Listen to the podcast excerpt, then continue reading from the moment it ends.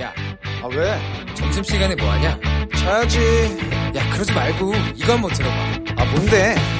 지금 당장 라디오를 켜봐 나른한 오후 깨울 시사 토크쇼 모두가 즐길 수 있고 함께하는 시간 유쾌하고도 신나는 시사 토크쇼 오태훈의 시사본부.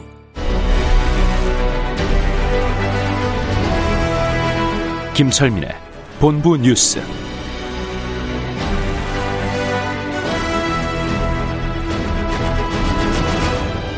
네, KBS 일라디오 오태훈의 시사본부 2부 시작합니다. 이 시각 중요한 뉴스들 분석해 드립니다. 본부 뉴스. 뉴스 핵심을 짚어 드리는 시간이죠. KBS 보도본부의 아이언민, 김철민 해설위원과 함께합니다. 어서 오십시오. 네, 안녕하세요. 김철민입니다. 일주일 만에 신규 확진자가 300명대로 떨어졌는데 이것도 그냥 잠깐 그렇죠. 이게 이제 주말에 뭐 검사가 좀 줄어든 영향이 이제 오늘까지 있는 걸로 보이는데요. 두세가 346명. 전환됐으면 좋겠는데 그건 아니라는 예, 거죠. 왜냐하면 이제 지금도 그뭐 목욕탕이라든지 뭐 체육시설, 직 사업장 이런 데서 계속 연쇄적으로 어, 감염이 나오고 있고 지금 감염 재생산 지수가 네. 그러니까 한 사람이 몇 명 감염시키느냐 하는 이 감염 재생산 지수가 2주 연속 좀 이를 넘, 넘고 있습니다. 특히 그럼 확산세 확산세인 거 아니에요? 그렇죠. 예. 경남권은 이 저 사우나 중심으로 지금 연쇄 감염이 계속 나오고 있는데 1.6이 넘어섰습니다. 그래서 아, 경남의 사우나는 정말 심각하대요. 네, 그래서 그러니까. 경남 지역은 지금 새로운 그 감염 취약 지대를 좀 떠오르고 있고요. 그래서 정세균 총리가 오늘 회의에서 어 관련돼서 언급을 했는데 지금 300명, 400명 확진자가 지금 두 달 넘게 계속되고 있다. 그래서 이게 3차 유행이 다시 4차 유행으로 커지느냐, 진정되느냐 중요한 갈림길에 있다. 지금 그래서 이제 접종 백신 접 특히 아스트라제네카 백신이 이제 오늘부터 고령자들 접종이 시작이 됐거든요. 네. 그래서 백신 접종 순서가 오면은 솔선해서 나부터 먼저 맞겠다 이런 자세로 참여 방역에 좀 어, 임해달라 이렇게 당부를 했습니다. 그래서 어, 오늘 이제 전국 요양병원의 종사자 그다음에 이- 입원자 한 20만 명 정도 됐는데 이 가운데 만 65세 이상 만 65세 이상 접종이 이제 오늘부터 시작되는 오늘부터 거 아니에요? 시작됐습니다. 네. 그래서 현재 시- 만 20만 명 가운데 약 75%인 15만 명이 접종에 동의를 했다고 그럽니다. 그래서 음. 지금 어, 접종이 시작이 됐고 오늘 전국에서 네, 이제 접종을 할 때는 그 의사가 대상자 이제 당일 건강 상태를 보고 괜찮다고 판단을 해야 이제 접종을 하는 거고요.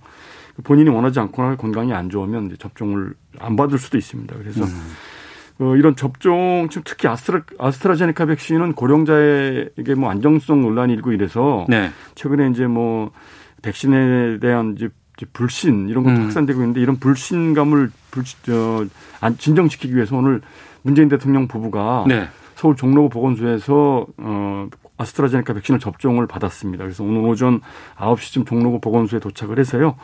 예, 간단하게 이제 체열 측정하고 신분 확인 거- 절차 거쳐서 어 이제 예, 아스트라제네카 백신을 접종을 받았습니다. 그래서 그러니까 이게 역 계산을 해서 G7 정상회담 참석하기 위해서 예, 이제 2차까지 받아야 되기 때문에 예, 예. 8주 간격으로 이제 받기 때문에 그래서 어, 이제 역산을 해서 6월 11일에 이제 G7 정상회 영국에 참석을 하기 위해서 오늘 접종을 받은 건데요. 음. 그래서 어, 만 68세인 문재인 대통령, 그다음 만 66세인 김정숙 여사가 오늘 접종을 실시를 한 겁니다. 그래서 네.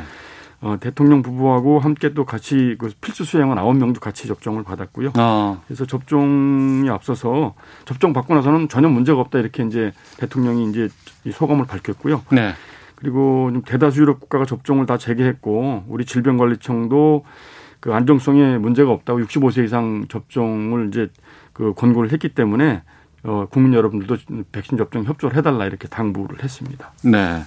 저희가 정치 위주로 주로 많이 이슈를 다뤘었는데 제가 내일은 좀 질병청 관계자 연결을 해서 예. 좀이 관련된 이야기들 좀 살펴보는 시간 갖도록 하겠습니다. 어, 동아제약이라는 회사에서 신입사원 면접을 했는데 예. 이게 이제 인터넷에 굉장히 논란이 되어왔던 사안인데 예. 지난해 말에 이제 신입사원 채용 면접 시험을 치르면서 예. 그 인사팀장이라는 사람이 성차별적인 질문을 했다 이러면서 그 피해자가 인터넷에 글을 올려서 화제가 된 사건인데 음. 그 사건에 대해서 오늘 그 동아제약 그 사장 명의로 공식 사과문을 올렸습니다. 이제 그 인사팀장이 뭐, 뭔 질문을 한 그러니까 거예요? 이제 여자 지원자한테 네. 결국 이제 탈락을 했는데 이 지원자가 음. 어, 여자들 군대 안 가니까 남자들보다 월급을 적게 받을 의향이 있느냐? 네. 또 군대에 갈 생각은 있느냐? 이렇게 질문을 하고 음. 그 다음에 그 같이 지원한 다른 남성 지원자한테는 네. 어느 부대에서 군복무를 했느냐? 음. 군 생활 중 뭐가 가장 힘들었느냐? 군 생활을 통해서 뭐 배운 게 뭐가 있느냐? 이런 식으로 이제 그 여성 지원자를 차별하는 듯한 이런 질문을 했고 실제로 여성 지원자가 아 이제 그 면접 과정에서 탈락을 한 것이죠. 그리고 네. 나서 이제 이런 성차별적인 질문에 대해서 이제 항의를 한 건데 음. 이 부분에 대해서는 동아, 동아제약 측이 공식적으로 인정을 하고 2020년 하반기 채용 면접 진행 과정에서 성차별에 해당하는 질문이 있었다. 사과의 글을 올린다. 이- 이게 특정 성별에만 유리하거나 불리한 주제에 관해서 토론하도록 하거나 질문하지 않는다는 그 고용노동부 기준을 위반한 질문이었다. 네. 이번 사건으로 마음의 상처를 입은 지원자 그리고 호탈감을 느꼈을 여러 청년들한테 죄송한 마음을 전한다. 이렇게 사과의 글을 올렸고요.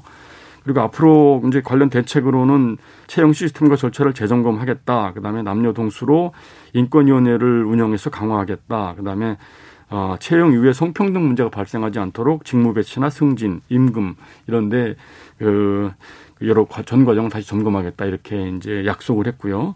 이런 사과에 대해서 그 탈락한 피해자, 해당 음. 피해자는 그 동아지역의 사과를 받아들이겠다. 그리고 그러면서 화해의 의미로 그 조남주 작가가 쓴 소설 82년생 김지영을 보낼 테니까 읽어보고 또 사장님이 꼭 읽어보고 또 인사팀장한테도 좀 읽어보도록 하라 이렇게 당부를 했습니다. 예. 다만 이제 사과를 받는 거와 별개로 음. 그 고용노동부 조사는 받아야 되고 잘못된 행동에 대해서는 좀 처, 어, 처벌을 받아야 될 것이다 이렇게 얘기를 했습니다. 네. 박근혜 전 대통령 내곡 동 자택을 검찰이 압류했네요. 예, 박 전 대통령이 지난 1월 대법원에서 이제 징역 20년에다가 벌금 180억 원, 추징금 35억 원에서 215억 원을 이렇게 예, 내도록 선고가 됐는데 네. 이 형법상 벌금은 판결이 확정된 이후에 한 달 안에 내야 되거든요. 그래서 아, 그래요? 납부 기한이 2월 22일까지였습니다. 지났네요. 예, 그래서 납부 명령서를 이미 보냈는데 납부도 안 했고 납부 계획도 밝히지 않고 있습니다. 그래서 음. 결국 서울중앙지검이 최근 어, 서울 내곡동 자택에 대해서 압류 조치를 했고요. 그다음에 금융자산 두 건에 대해서도 추심으로 완료를 해서 추징금하고 벌금 가운데 26억 원은 이미 집행이 됐고 지금 압류한 부동산 내곡동 자택에 대해서는 자산관리공사에 위탁을 해서 공매 절차를 진행을 하겠다 이렇게 밝혔습니다. 네. 하나만 보겠습니다. 어, 유엔 사무총장 아시안 여성 대상 증오 범죄 걱정된다고 얘기했네요. 예, 지금 그 미국 애틀랜타에서 최근에 그 동양인을 상대로 한 증오 범죄로 보이는 범죄가 벌어져서 그 사상자가 다수 발생을 했었죠. 이 부분에 대해서 미국 내부에서도 지금 인종 증오 범죄를 규탄하는 집회가 이어지고 있는데 네. 지금 유엔 사무총장이 그 동양인에 대한 증오 범죄를 중단해 달라 우려를 표명한다 이런 성명을 발표를 했습니다. 그래서 음.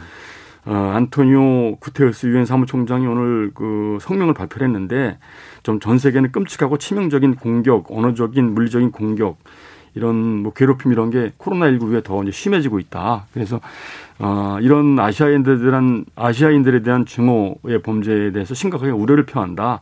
그리고 어, 그 인종차별적인 공격에 대해서 그, 피해를 받게 된 희생자나 그 가족들한테 위로의 말을 전한다. 이러면서 그 인종 증오 범죄를 멈춰달라는 음. 이런 성명을 발표했습니다. 네. 본부 뉴스 KBS 보도본부의 김철민 해설위원과 함께했습니다. 고맙습니다. 네, 고맙습니다.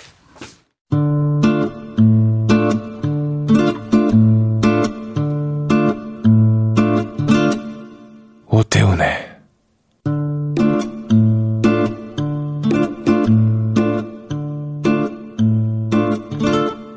시사본부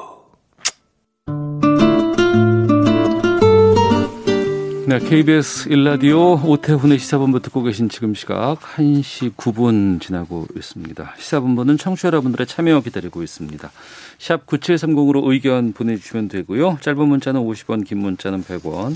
어플리케이션 콩은 무료입니다. 팟캐스트와 콩, KBS 홈페이지를 통해서 다시 들으실 수 있고 유튜브를 통해서도 생중계되고 있습니다. 검색창에 일라디오 아니면 시사본부 이렇게 검색해 보시면 영상으로도 방송 쭉 확인하실 수 있습니다. 오늘 화요일입니다. 어, 여야 현역 의원과 함께하는 정치와투 시간입니다. 먼저 더불어민주당 김성환 의원 나오셨습니다. 안녕하십니까? 네, 안녕하세요. 김성환입니다. 국민의힘 조혜진 의원 자리하셨습니다. 안녕하십니까? 예, 반갑습니다. 조혜진입니다. 예. 오늘로 대진표는 다 확정된 거죠? 보궐선거의 대진표는? 그렇죠. 그렇죠. 네. 예. 그러니까 서울시장은 박영선 대 오세훈 그리고 부산시장은 김영춘 대 형준. 박형준 이렇게 됐습니다. 먼저 오늘 그 서울시장 범야권 단일 후보 결정은 어떻게 보셨는지 김성환 의원께서 먼저 말씀해 주시죠. 네. 대체로 최근에 민심이나 여론조사의 흐름이 네. 어, 오세훈 후보가 어, 치고 올라오는 분위기여서 음. 어, 아마 여론조사를 하면 이길 것으로 예측된다고 봤는데 예상대로 아, 민주당에서도 예상은 좀 예, 하셨어요. 그래서 저희 당도 사실상 어, 박영선 후보 대 오세훈 후보의 대결이 될 거라고 보고 그렇게 어, 준비를 했는데 네. 그 예상대로 됐습니다. 음. 그 이제 이미 10년 전에 서울시장을 한 번 했고 네.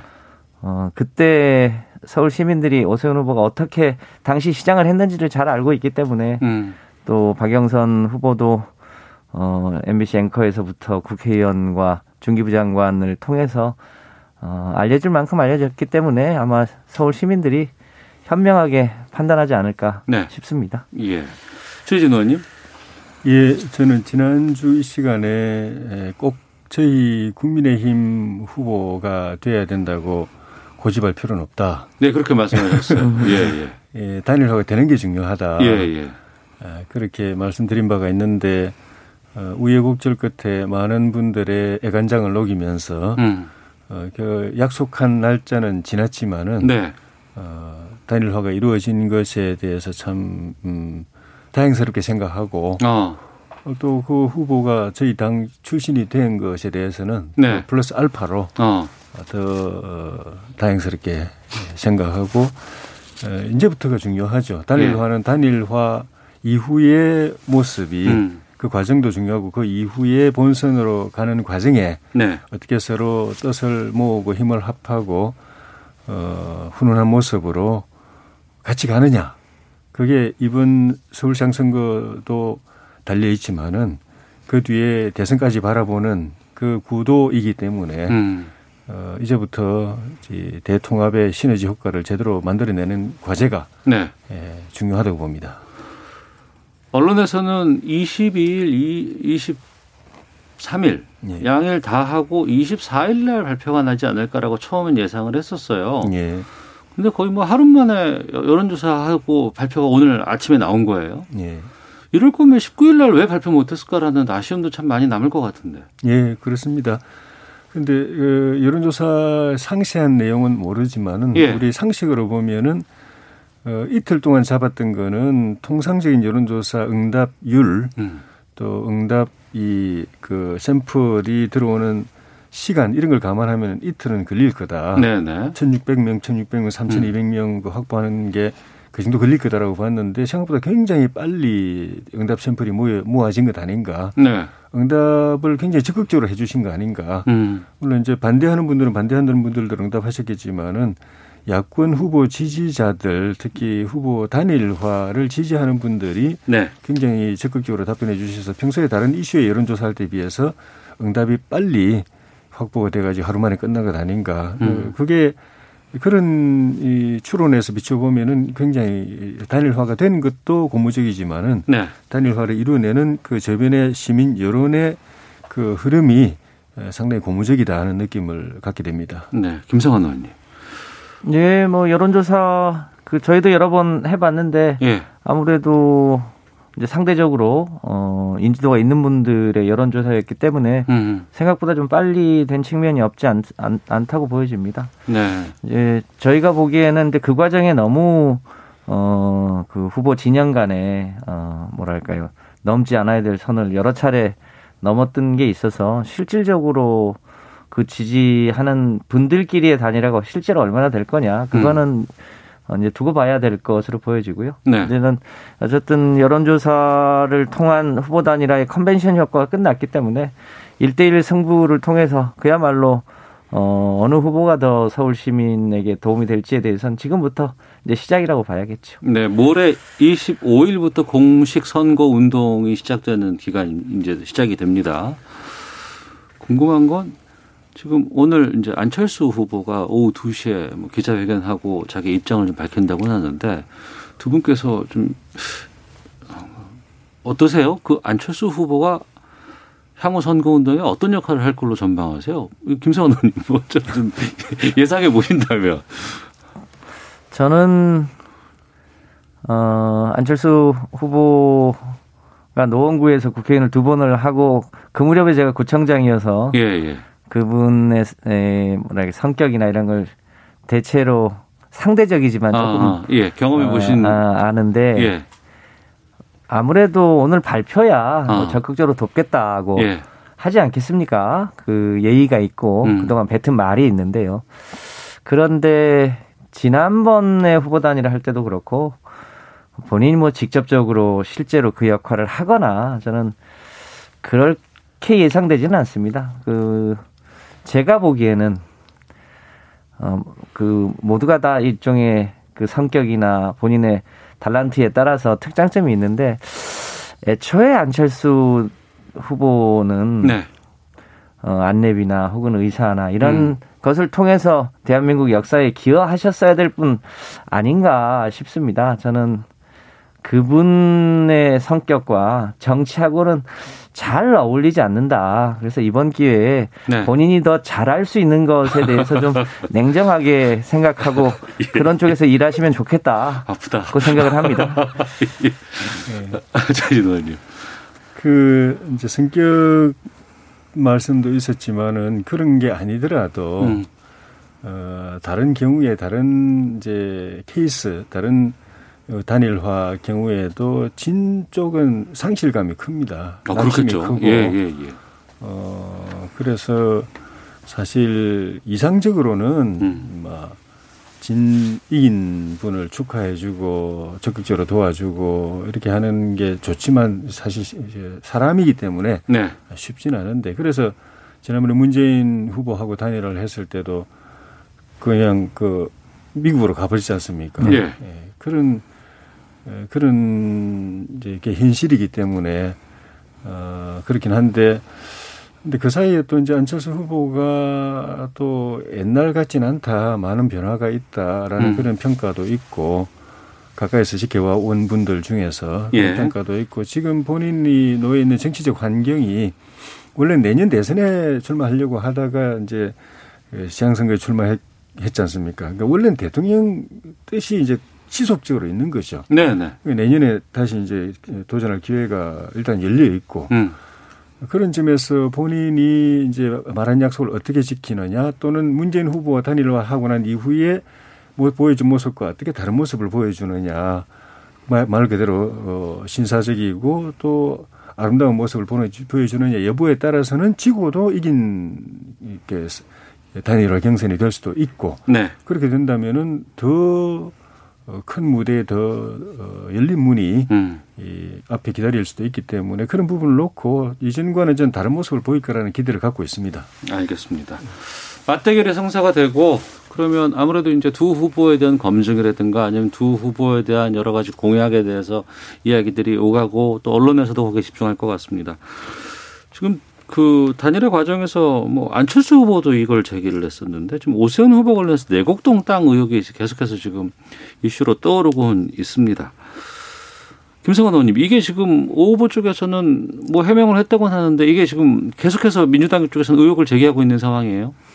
뭐 잘 아시겠습니다만 어, 오세훈 후보 측에서 초반에 해명하기로는 네. 그 내곡동 땅은 노무현 정부 때 기 확정이 됐고 네. 그 후에 본인은 어 일종의 요식적인 행정이기만 했다 이렇게 음. 얘기를 했다가 사실상 노무현 정부 때는 어 그 그곳이 적절치 않다고 해서 부결됐었고 네. 그 이후에 법이 바뀌어서 이명박 정부 때 보금자리 주택으로 신규로 지정이 됐다는 사실이 이제 나중에 어뭐 언론사의 보도로 확정이 되니까 어 그 부분에 대해서는 얼버무리고 나서 사실상 거짓말을 한 거죠. 네.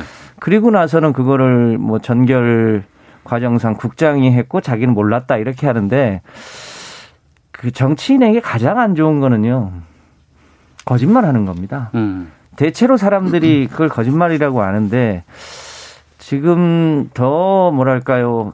본인에게 큰 약점이 될 수 있는 거는 10년 전에 사퇴를 할 때 무상급식 반대 하면서 사퇴 있잖아요. 네. 그러니까 애들 밥그릇은 뺏었고 본인 밥그릇은 36억이나 챙겼다. 음. 저는 이 부분이 어 오세훈 후보의 가장 큰 약점 이 되지 않을까 싶습니다. 네. 그 그것 때문에 상처받은 서울 시민들이 꽤 있거든요. 뭐그 음. 외에도 어 이제 아라뱃길이라고 해서 경인 운하를 추진했던 일이라든가 어 세빛 둥승섬이 그게 이명박 대통령이 사돈이 했던 그, 그 회사 거잖아요. 뭐 그런 일이라든가 여러 가지 디자인 관련한 사업이라든가 뭐 해서 실제로 10년 전에 시장을 할 때 특히 그 주변에 있었던 분들이 오세훈 후보의 성격이나 방식이나 이런 걸 잘 알고 있고 그때 피해를 본 분들이 의외로 많이 있습니다. 음. 저는 이런 게, 어, 꽤 오세훈 후보의 발목을 붙잡지 않을까 그렇게 예상합니다. 그래서 결코 지금 여론하고는 달리 네. 결과는 아마 뚜껑을 열어봐야 되지 않을까 싶습니다. 조혜진 의원요. 그 달리 알려져 있는 것처럼 그 오시훈 후보 부인이 그 부친 돌아가시고 그 땅을 상속받은 게 1990, 1970년 네. 그러니까 지금으로부터 거의 반세기 전이죠. 어. 그때는 뭐 강남 땅이 허업을 판이고 진짜 뭐 싸구려 땅일 때인데 그게 거의 반세기 40년 지나서 어 강남이 개발되고 또 개발 또 지구 지정이 되고 하면서 이제 땅값이 전체가 다 올랐죠. 뭐 거기뿐만 아니라 전체가 다 올라서 어 강남에 땅 가진 분들 중에는 뭐 부자 안 된 분이 거의 없을 거예요. 막 그 그렇게 됐는데 이제 그걸 오세훈 후보가 자기 땅에 자기가 개발 지정을 해가지고 땅값을 올려가지고 그걸 팔아서 돈을 남겼으면 그건 나쁜 일이죠. 네.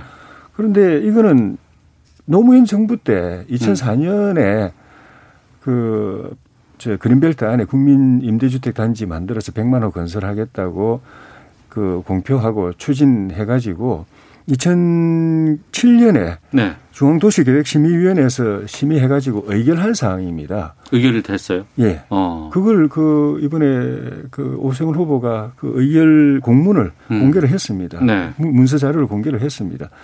그래가지고 국민 임대주택법이 만들어졌는데 뭐 노무현 임- 이명박 정부 때 와서 그걸 어, 보금자리 주택법으로 법을 이제 바꾸고 보금자리 주택 지구로 사업 이름을 바꾸어 가지고 네. 진행한 것밖에 어. 없습니다. 그러니까 그때 노무현 정부가 그린벨트 안에 100만 원 건설할 때 국민 임대- 임대주택 단지 추진을 했는데 거기에 내곡지구가 포함되어 있었고 음. 그때부터 계속 그, 그 사업이 진행되어 온 겁니다. 네. 그러니까 다른 지난 정부 때부터 결정돼 가지고 MB 정부 때 와서 사업이 시행됐고 그게 법에 의해서 음. 국민 임대주택법, 보험자리 주택법에서 해서 결정된 건데 마치 오세훈 후보가 본인이 결정해 가지고 본인 땅에다가 본인 사업 정해 가지고 한 것처럼 네. 그리고 셀프 지정이란 말까지 민주당에서 하는 거는 음. 좀 과하다, 지나치다. 네. 이 부분은 저는 명확하기 때문에 너 제가 오세훈 후보의 참모라면은 그 음. 부분에 대해서 길게 구구하게 해명할 필요도 저는 없다고 봅니다. 알겠습니다. 말을 많이 하면 오히려 말 자체가 꼬투리 잡혀가지고 예, 예. 지금 이제 김성원 의원님 말씀하신 것처럼 이런 거짓말 시비에도 음. 말릴 수 있고 하니까 네. 팩트가 명확하기 때문에 예. 예, 그냥 간명하게 그냥 그, 답, 그 해명하시면 될 것 같아요. 여기서 더 들어가면 팩트를 한 가지만 짧게 짧게 말씀드리면 짧게 예, 예. 노무현 정부 때 임대주택 지구로 신청이 되는 게 맞고요. 예. 다만 어, 그 해당 지역의 주민들의 반대가 거셌고 음. 환경부의 반대가 거세서 예. 사실상 지정이 되질 않았습니다. 아, 안- 됐다고 말씀하셨고 네, 지정이 안 안 됐다고 됐고요. 말씀하시네요. 예. 어, 조건부 의결이 됐는데 결과적으로는 철회된 거죠. 음. 그러니까 지정이 안 됐던 거를 어, 알겠습니다. MB 정부 때 어, 한 거니까요. 예, 예.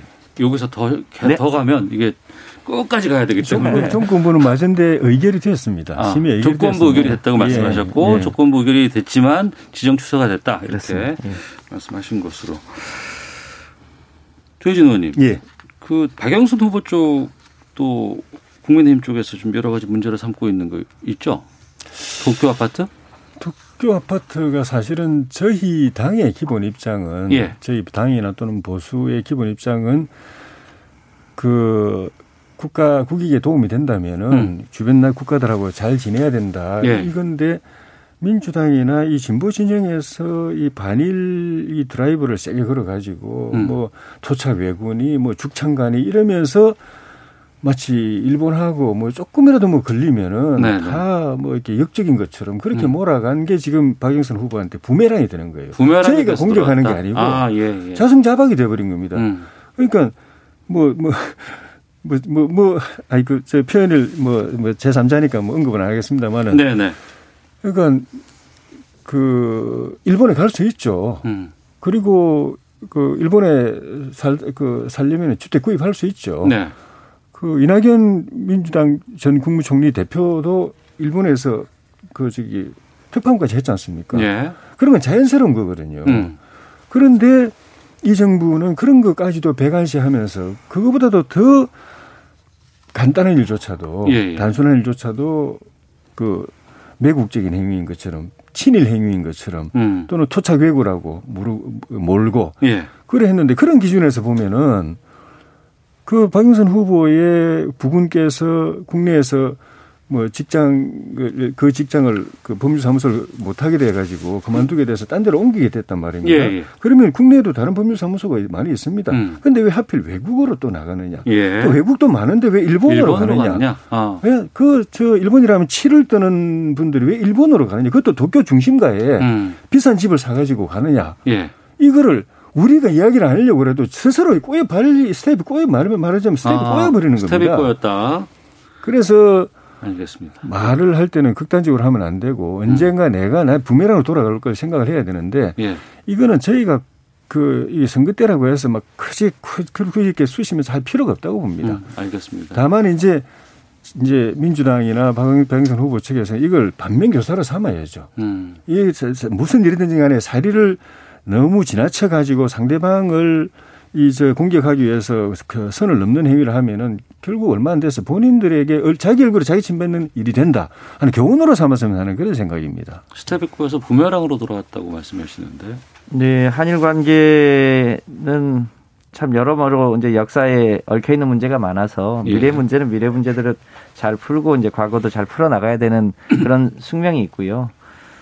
박영선 후보 남편이 도쿄에 아파트를 갖게 된 것은 잘 아시지만 어 이명박 정부의 탄압 때문에 생긴 일이고 그 부분에 대해서 홍준표 어 의원께서 페이스북에 글을 남겼잖아요. 예, 예. 그러니까 어, BBK의 이제 핵심 당사자인 김경준이 한국에 오게 된 게 어, 누군가 기획한 거 아니냐, 특히 민주당이 기획한 거 아니냐. 즉 남편이 국제 변호사잖아요. 그래서 사실상 어, 사실상 사찰을 받았고 쫓겨났고 한국에서는 더 이상 활동하기가 어려워서 음. 본인이 소위 아시아 지역에서 다른 활동을 하겠다고 해서 불가피하게 일종의 탄압받아서 간 케이스입니다. 네. 일본에서 주로 아시아를 상대로 한 어, 변- 변호사 활동을 하게 된 거고요. 그 필요에 따라서 거주한 게 된 건데 그걸 가지고 그야말로 이제 그동안 어 뭐랄까요 묵히 문제를 이제 역으로 뒤집어 씌우려고 했는데 따지고 보면 이명박 정부의 탄압에 의한 아주 불가피한 선택이었다. 음. 그러니까 박영선 후보의 도쿄 아파트를 거론하면 할수록 아, 정말 이명박 정부가 치졸하게 했구나 이런 것만 확인이 될 테니까 이제 그 문제만큼은 이 정도 클리어 됐으면 조금 더 이상 얘기 안 하시는 게 좋지 않겠냐 싶습니다. 네. 근데 이제 홍준표 대표가 사과한 거는 예. 그좀 말씀하신 김성원 의원님 말씀하신 그런 혐의로 검찰에 고발을 했습니다. 음. 그러니까 수사를 받게 됐죠. 예. 아, 그래가지고 이제 홍준표 전 대표가 예. 예, 이쪽, 이쪽 진영에서 음. 검찰 수사 의뢰를, 그 고발이 아니라 수사 의뢰를 예, 예. 해서 검찰이 수사를 한- 하고 그 과정에서 이 박영선 후보 부, 그 부군의 부군이 사- 그 속한 그 법률사무소 사무실이 압수수색을 당했습니다. 네. 그런데 결과는 이게 혐의가 없는 걸로 나왔습니다. 음. 그거를 홍준표 후, 그 대표가 미안하다고 한 거예요. 알겠습니다. 결과적으로 무혐의 나온 걸 우리가 수사 의뢰 했던 거다. 네. 그런데 이제 박영선 후보 측에서는 MB 정권 사찰을 피해 가지고 일본을 갔다. 음. 이건 또 다른 왜곡이죠. 다른 왜곡이다. 예. 더 얘기 하지 말고요.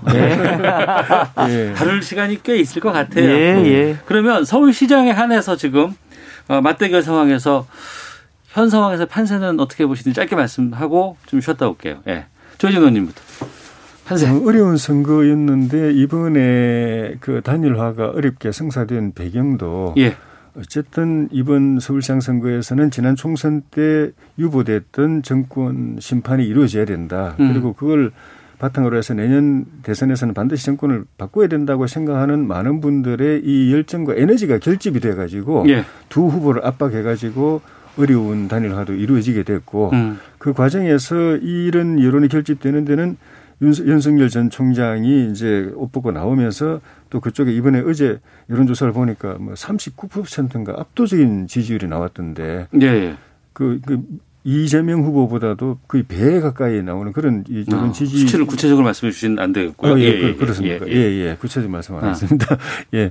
그렇게 된 그, 그 여론이 사실은 정권 교체 희망 여론이라고 보거든요. 음. 그게 이분들한테 모여져 있고 네. 그래서 이번 선거는 제 입장에서 볼 때는 인물 선거라기보다는 음. 이슈 선거. 이슈 선거다. 정권 심판, 정권 교체 이슈 선거고 또 어떻게 보면 구도 선거. 네. 후보 단일화해서 1대1 대결 구도가 되는 거. 음. 거기에 우리 오세훈 후보가 이제 인, 그 개인의 인물의 특장도 알겠습니다. 이제 플러스 되면 더 이제 시너지가 발생할 수 있을 걸로 봅니다. 김성환 의원님.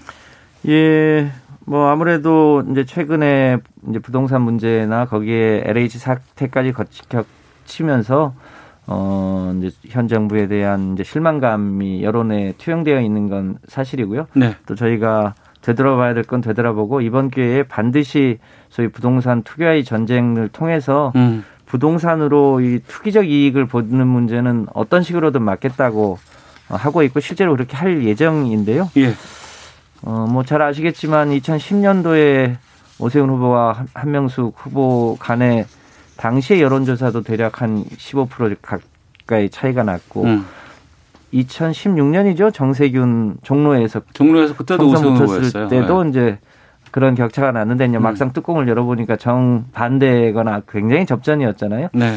저희가 보기에는 이제 지금이 저희로 보면 가장 어려운 시기를 통과하고 있는데 음. 우리 국민들이 그렇다고 하- 하더라도 날거나 거짓말하거나 그런 구태에 빠진 후보를 선택하진 않을 거다. 네. 박영선 후보가 그동안 쌓아왔던 능력이나 어, 추진력 등을 아마 우리 서울 시민들이 잘 판단할 거다 이렇게 생각합니다. 알겠습니다.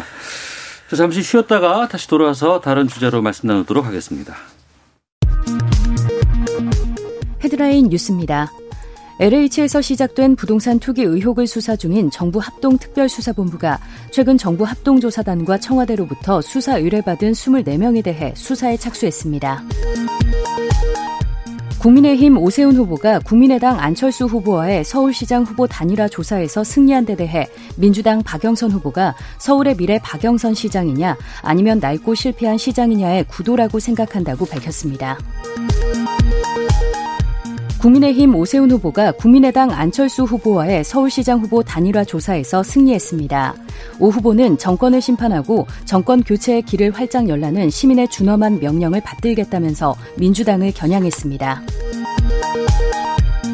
SNS 등으로 주식 투자 정보를 알려주고 비용을 받는 이른바 리딩방 등 유사 투자 자문 업체가 늘면서 관련 소비자 상담도 증가한 것으로 나타났습니다. 온라인에서 아동이나 청소년을 성적으로 착취하기 위해 유인하는 등의 온라인 그루밍 행위를 하면 오는 9월부터는 법적으로 처벌받게 됩니다. 지금까지 라디오 정보센터 조진주였습니다. 이어서 기상청의 송소진 씨입니다. 미세먼지와 날씨 정보입니다. 불청객 황사가 또 찾아왔습니다. 현재 강릉과 대구, 안동, 포항 등 강원 영동과 경상북도를 중심으로 황사가 관측되고 있고 이 지역은 먼지 농도가 매우 나쁨까지 오른 가운데 미세먼지 주의보도 발효 중입니다. 그 밖에 전국 대부분 지역도 지금 먼지 농도가 나쁨을 보이고 있습니다. 오늘은 황사를 계속 주의하셔야겠습니다. 하늘은 전국이 맑은 상태고 기온이 크게 올라 공기도 오늘도 포근해졌습니다. 오늘 예상 낮 최고 기온은 서울 16도, 광주 18도, 대구 19도 등으로 어제보다 2도에서 6도 정도 높겠습니다. 한편 강원 영동과 경북 지역은 오늘 바람이 무척 강하게 불겠고요. 강원 영동에는 건조주의보도 발효 중이어서 불조심하셔야겠습니다. 현재 서울의 기온은 15도입니다. 미세먼지와 날씨 정보였습니다. 이어서 이 시각 교통 상황을 KBS 교통정보센터 이승미 씨가 전해드립니다. 네, 이 시각 교통 상황입니다. 고장난 차가 많습니다. 경부고속도로 서울 방향으로 동대구 분기점과 북천안 부근 각각 갓길에서 고장난 화물차를 처리하고 있습니다. 이후 수원과 양재에서 반포 쪽으로 정체가 되고 있고요. 부산 방향으로 한남에서 서초, 신갈에서 수원까지 밀리고 오산에서 안성까지는 5차로에서 긴급 도로 보수 작업을 하고 있습니다. 오산에서 1km 정체고요. 옥산에서도 작업 여파로 막힙니다. 언양 심 터에서는 2, 3차로와 갓길 막고 사고 잔해물 처리 작업하고 있어서 주의하셔야겠고요. 영동고속도로 강릉 방향으로 서안산 나들목 3차로와 갓길에서 시설물 설치 작업하고 있는데요. 군자요금소에서 서안산 나들목까지 3km 정체가 계속되고 있습니다. 서울시내 올림픽대로 하남 방향으로 한강철교 부근 4차로에서 사고 났습니다. 공항 방향으로도 암사대교 부근에서 사고 나서 주의하셔야겠습니다. KBS 교통정보센터였습니다.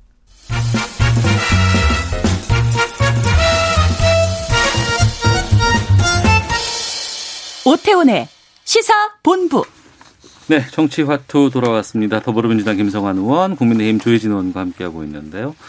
청취자 의견 많이 들어오고 있는데 잠깐 소개해드리고 가겠습니다. 2315님은 제가 보기에도 안철수 대표는 정치가 아닌 다른 분야에서 재능이 있는 분 같습니다. 아, 가진 재능 살려 나라에 기여해 주셨으면 좋겠습니다. 4397님은 박영선 후보 일본 집권은 일본에 살게 돼서 일본에 집을 산 일이 왜 문제인지 솔직히 이해가 되지 않습니다. 9064님은 왜 일본이었는지가 핵심입니다. 아무리 탄압을 받았다고 해도 왜 그 비싼 도쿄의 집이었을까요? 1798님은 선거 때만 되면 피할 수 없는 건지 몰라도 서로에 대한 비방은 그만했으면 좋겠습니다. 정치에 대한 혐오가 더 커질까 우려됩니다. 라는 의견도 보내주셨습니다. 여야가 LH 사태 관련 특별감사 특검 도입을 위한 실무협상 오늘 오후부터 시작하게 됩니다. 지금 어떻게 좀 진척이 되고 있습니까? 어떤, 어떤 상황인가요? 윤성환 의원님? 네. 이 특검하고 국정조사를 도입하기 위해서 소위 3 플러스 3 협의체가 이제 본격 가동이 돼서 네. 그 특검의 범위 또 범위 예, 국정조사의 기간 뭐 음. 이런 것들 지금 이제 본격적으로 협의하기 시작하는 초기 단계라고 봐야겠죠. 네. 그 그러니까 어 LCT까지 포함을 할 거냐 음. 뭐 등에 대한 얘기도 있는 거고요. 네. 하여튼 한편으로 다행스러운 것은 국민들의 관심이 매우 높고 네. 그러니만 또 이게 상대적으로 정치권 내부에 대한 문제라기보다는 우리 사회의 이제 부동산 투기 근절과 관련된 것이기 때문에 네. 그동안 이제 일종의 시 작은 창대하고 끝은 흐지부지 됐던 용두삼이가 많이 있었는데 이번만큼은, 이번만큼은 여야가 조속하게 합의해서 음. 조금씩 양보하고 네. 그 특검과 국정조사를 좀 조속하게 추진하면 좋겠고요. 제가 보기에는 이 특검 국정조사 외에도 네. 어, 입법하는 문제라든지 음. 또 경찰과 검찰이 여러 가지 수사를 통해서 일종의 내부 정보를 빼온 무슨 떴다방이라든지 기획부동산이라든지 여러 이 경우에 걸쳐서 부동산 투기를 했던 것을 원천적으로 찾아가기 위한 여러 가지 조치들이 네. 함께 진행이 돼서 음. 어, 이제 더 이상 이 부동산 불로소득 문제만큼은 우리 사회가 좀 정리하고 갔으면 좋겠고 네. 국회가 이제 그런 면에서 어, 저는 기여를 해야 될 때다 이렇게 생각을 합니다. 예, 특검 협의체 범위와 기간이 중요할 것 같은데 예. 국민의힘의 입장 조혜진 예. 의원께서는 범위 기간 어떻게 하는 게 맞다고 보세요? 그 과거를 보면은 노태우 대통령 때도 그렇고 노무현 대통령 때도 이런 사건에는 검찰이 중심이 돼가지고 합동 정부 합동 수사본부를 만들어서 네. 어, 수천 명을 특히 노태우 대통령 때는 수천 명을 조사를 하고 수백 명을 구속 기소를 했었거든요. 네. 어, 그런 규모의 합수단 수사를 우리가 해야 된다고 했는데 이제 정부가 받아들이지 않았기 때문에 특검을 하게 된, 되는데 네. 그러려면 특검의 규모가 그 정도는 돼야 음. 이 사건의 실체를 제대로 규명할 수 있을 거다. 그런 생각이 들고 또 문재인 대통령께서 이, 이 사태를 적폐라고 네. 규정을 하시고 그 지- 과거부터 계속 축적이 되어 온 거다. 단발성 사안이 아니다. 네네. 아, 뿌리가 깊다라고 이야기를 하시고 뿌리를 뽑아야 된다. 발본 음. 세곤을 해야 된다고 네. 하시기 때문에 그런 측면에서 보더라도 이 특검은 그냥 과거에 조그마한 사건, 단일 사건 음. 가지고 뭐 깊이 들어가는 그런 그 특검하고는 확 이제 본질적으로 다른 특검. 그러니까 특별수사본부에 검찰 특별수사본부에 준하는 합동수사본부에 준하는 네. 그런 특검이 돼야 될 것 같고 규모가. 예. 예. 어, 또 특검의 규모는 그렇고 범위는 범위 수사 범위. 당연히 이제 그 정책 결정 과정 정보를 다루든 예. 개발 정보를 다루든 그쪽에 라인에 있는 청와대, 국토부, LH, 지자체 음. 또 우리 뭐 국회도 막 필요하면 또 대상이 될 수도 있는 것이고 네. 그래서 범위가 굉장히 넓기 때문에 지방의회까지도 어, 해당될 수 있어서 범위 대상이 굉장히 많죠. 네. 그렇게 보면은 기간도 뭐 6개월에서 최, 최선 6개월에서 뭐 3개월, 3개월 더 한다든지 이렇게 당의 입장은 아니, 최소 1년 기간은 저거 말씀드리는 거예요. 예. 최소 10년 동안에 있었던 문제, 뭐 5년 동안의 문제 아니면 3기 시대 신도시에 대한 문제 이런 것들을 봤을 이건 때. 당연히 현재 뭐 그, 그 지난번 노무현 노태우 때도 그 당시에 벌어진 사건을 아. 조사를 했던 거고 예, 지금도 예. 당연히 이게 중심이 돼야 되죠. 근데 그러니까 하다 보면 예. 사건이라는 게 연결 연결되면은 음. 특검이 연결되어 있는 부분을 더 파실 수는 있겠죠. 예. 그 LCT도 그렇게 해서 특검이 보고 연결돼 있다. 음. 또는 이것도 그 범죄 혐의가 있다 하면 또 그 특검이 판단해서 할 수는 있겠죠. 그러니까 LH를 기반으로 시작을 하되 3기 그럼요. 신도시를 기반으로 하되 예. 연결고리가 발생하는 그 외 부분들도 만약에 LCT도 거기 연결고리 있다 그러면은 시작할 수 있다. 특검이 판단해서 할 수 있도록 어. 그건 뭐 해줄 해주는 것도 저는 괜찮다고 봅니다. 예. 김성원은 네, 일단 시작은 LH로부터 시작을 했습니다만 네. 차제에 성역 없이 하는 게 중요하다고 보여집니다. 음. 그런 면에서 보면 어, 3기 신도시 전체의 일종의 전수조사 수준에 네. 그러니까 어, LH랑 직접 관련이 없다 하더라도 음. 어, 지금 일부 참여연대 등의 시민단체에서 일부, 일부 조사한 것만으로도 해, 해서도 여러 가지 소위 투기적인 요소들이 많이 드러났지 않습니까? 네. 그런, 그런 게 어, 빠져나가서는 또 곤란하기 때문에 음.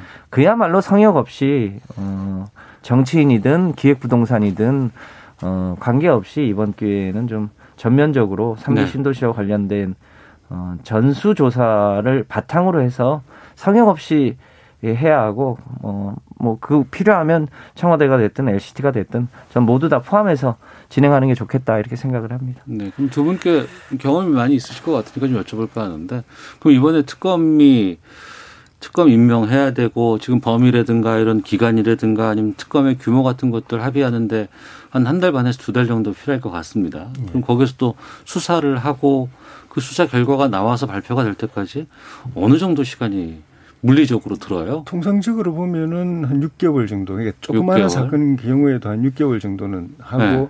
더 길면 3개월 정도 더 하기도 하고. 예. 그런데 이거는 말 그대로 메모드급 사건이고 어. 과거에로 보면은 검찰이 중심이 돼가지고 각 사정기관들을 갖다가 다 통합해가지고 합동수사본부를 꾸려가지고 했던 사건이기 때문에 예.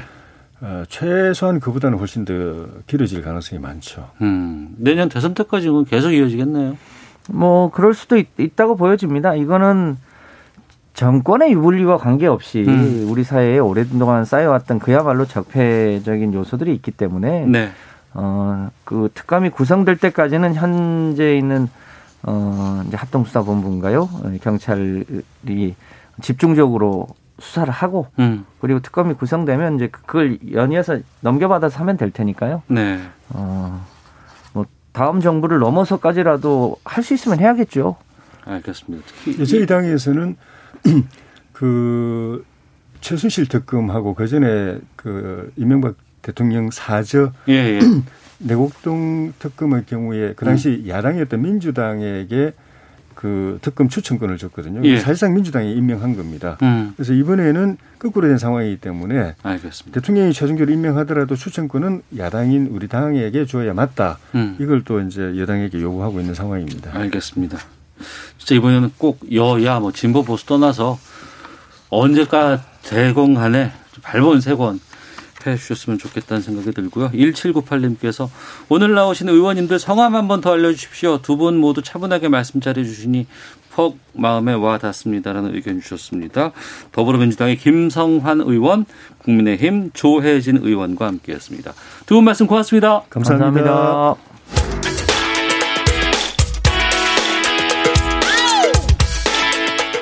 오태훈의 시사본부는 여러분의 소중한 의견을 기다립니다. 짧은 문자 50원, 긴 문자 100원의 정보 이용료가 되는 샵 9730, 우물정 9730번으로 문자 보내주십시오. KBS 라디오 앱 콩은 무료입니다. KBS 라디오 오태훈의 시사본부. 지금 여러분은 대한민국 라디오 유일의 점심 시사 프로그램을 듣고 계십니다. 자동차의 모든 것을 알아보는 시간입니다. 권용주의 차차차 오토타임즈의 권용주 편집위원 오늘 전화로 만나겠습니다. 안녕하십니까? 네, 안녕하세요. 예, 어디 멀리 계세요? 어, 서울 시내에 있습니다. 아, 그러시군요. 알겠습니다. 국내 1위 택시 호출 플랫폼 카카오티가 유료 멤버십 서비스를 출시하면서 택시 업계와 갈등이 커지고 있다고 하는데 유료로 바꿨답니까? 에, 예, 바뀌었다고 하죠. 음. 지금 저기 택시 호출할 때 카카오 택시 호출에 많이 이용들 하실 겁니다. 네, 예. 이용자만 2,800만 명이에요. 네. 그리고 이제 이 호출을 받겠다고 가입한 택시가 23만 대고, 네. 그러니까 이제 절대 강자죠. 어. 그런데 이제 택시가 카카오 호출만 받겠다고 프랜차이즈에 가맹한 택시도 있고, 네. 또 다른 가맹 사업자 가입을 해놓고 네. 카카오 호출을 받는 택시도 있어요. 병행해서 그렇죠. 예. 그런데 이제 다른 프랜차이즈에 가입됐어도 카카오 호출을 받는데 워낙 카카오의 점유율이 절대적이니까 이게 호출 받지 않으면 영업이 안 된다는 거예요. 네. 그래서 한마디로 국내 택시 호출 시장은 카카오가 독점적 지위를 형성하고 있다. 그래서 음. 이거와 관련해 가지고 지금 논란들이 일어나고 있다라는 거죠.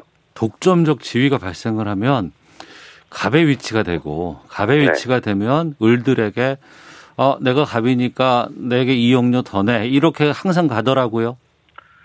왜냐하면 사실 냉정하게 우리가 관점을 가져가면 네. 카카오도 기업이잖아요. 예. 그러니까 다른 가맹 사업에 가입한 택시는 카카오 호출 받을 때 돈 내세요라고 하는 겁니다. 음. 근데 이제 택시가 반발을 하는 거죠. 네. 그러면 카카오에 일정 이용 요금을 내는 택시는 여러 혜택을 주겠다는 것이고 음.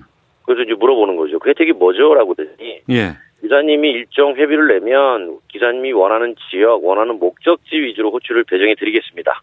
아, 돈 내면 이득 줄게요. 이런 거네요. 예 예예. 어, 어. 어 이거 너무한 거 아닌가라고 했는데 막상 모집을 했더니 네.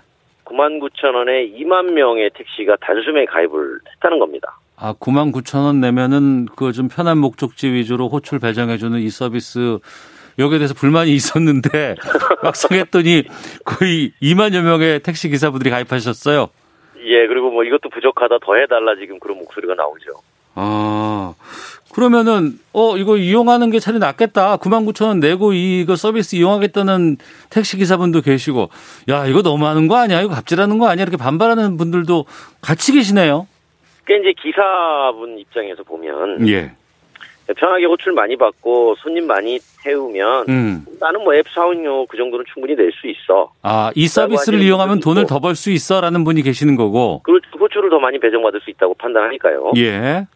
그런데 지금 이렇게 하면 모두가 가입하지 않을까? 음. 그러면 카카오가 택시 사업을 더 지배하게 되니까 네.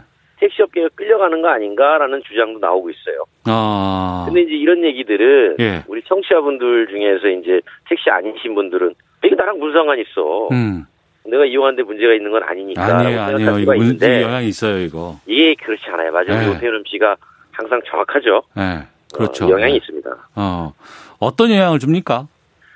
그러니까 지금은 2만 대의 택시가 9만 9천 원 내고 카카오 호출 많이 받으면 택시 사업자는 손님 이용 늘어나서 조금이라도 돈 많이 벌 수 있을 거예요. 지금은. 예, 그런데 그 이용률이라는 게 네. 일종의 집중화 현상으로 나타나면 음. 유료회원 가입하지 않으면 호출이 상대적으로 적게 배정되지 않겠어요? 그렇죠, 그렇죠. 예, 네, 맞습니다. 그러면 예. 소득이 감소하잖아요. 그러니까 모든 사람들이 9만 9천 원 다 내고 그렇게 되면은 결국에는 초반으로 돌아갈 수밖에 없게 되잖아요. 그렇죠. 그러면 이제 그 비용은 예. 기사님들 입장에서는 어디선가 보전을 또 해야 됩니다. 어. 어디서 할 수 있을까요? 어디서 할 수 있어요? 요금 인상 압력이 생기는 거예요. 아.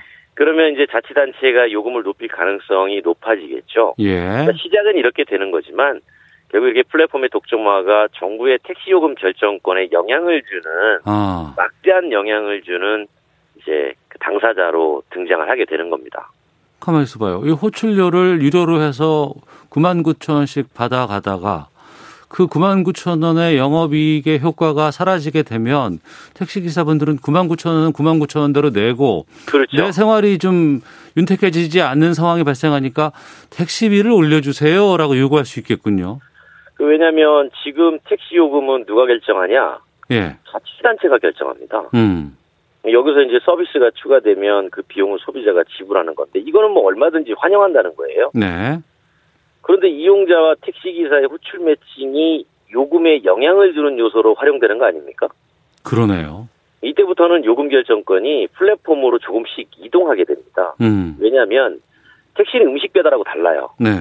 그러니까 기본 이동권의 문제라는 거죠. 그렇죠. 예. 그렇기 때문에 이 요금을 자치단체가 결정하는 것도 해당 지역에 거주하는 주민들의 최소 기본 이동권 차원에서 음. 일종의 묶어두는 효과를 갖고 가는 건데 이제 거기에 인상 압력이 들어오면 당연히 오를 수밖에 없죠. 네. 해결책이 뭐가 있을까요? 당장은 뭐 별로 없어 보여요. 음. 저도 연구를 많이 하고 공부를 많이 해봤는데 그러시죠. 예. 이게 버금가는 경쟁업체가 나타나야 돼요. 아. 독과점보다는 경쟁업체가 네. 나와서 서로 간에 그렇죠. 아 그렇죠 선의의 경쟁을 펼쳐야 네. 소비자가 좋은 거예요. 그런데 이제 지금 워낙 카카오의 이용률이 높아서 네.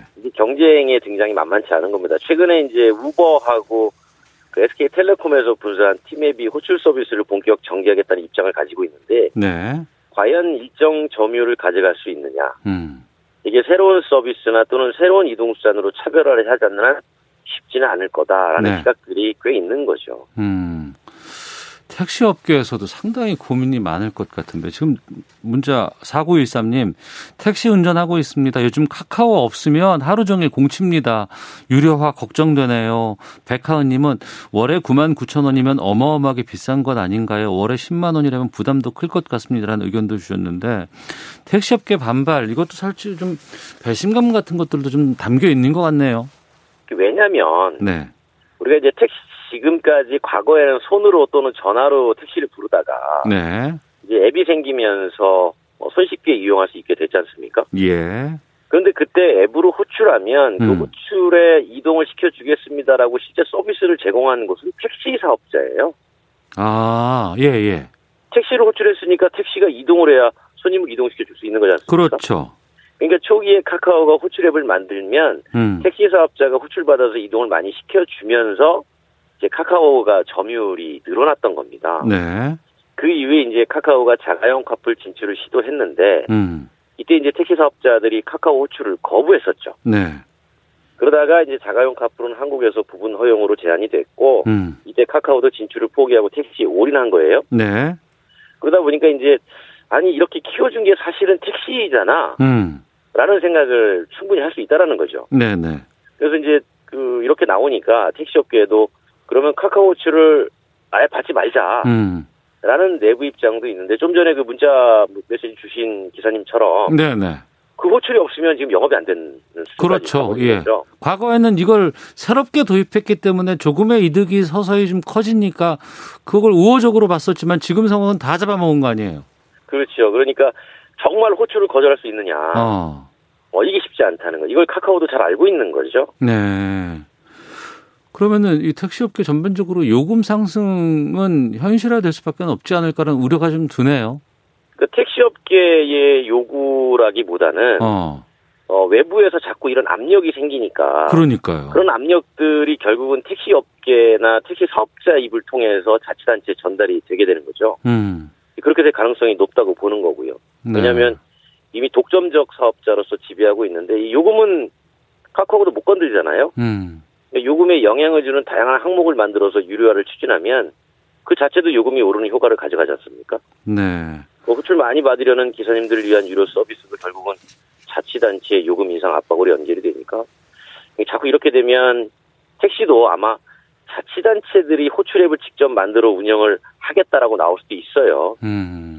그런데 이제 그렇게 되면 그 앱을 지속적으로 관리해야 되고 여기에 세금이 투입되고 그러다 보니까 이제 지속 가능성은 떨어지지만 아마 동네에서 우리가 직접 만들어 운영을 합시다. 네. 라고 하는 목소리가 나올 수도 있죠. 근데 그런 움직임들이 몇 차례 지자체에서도 그렇고 이 시간 통해서도 소개를 해드렸는데 예. 잘 활성화되고 안착됐다는 얘기는 잘 못 들었어요. 그 이후에. 그러니까 일부 지역에서 지금 활성화가 되고 있는데 예. 근데 어쨌든 전국적으로 어디 가서도 쓸 수 있는 앱이 아니다 보니까 음. 어, 아무래도 이제 아유 불편해라고 생각하는 분들이 꽤 계신다는 거죠. 네.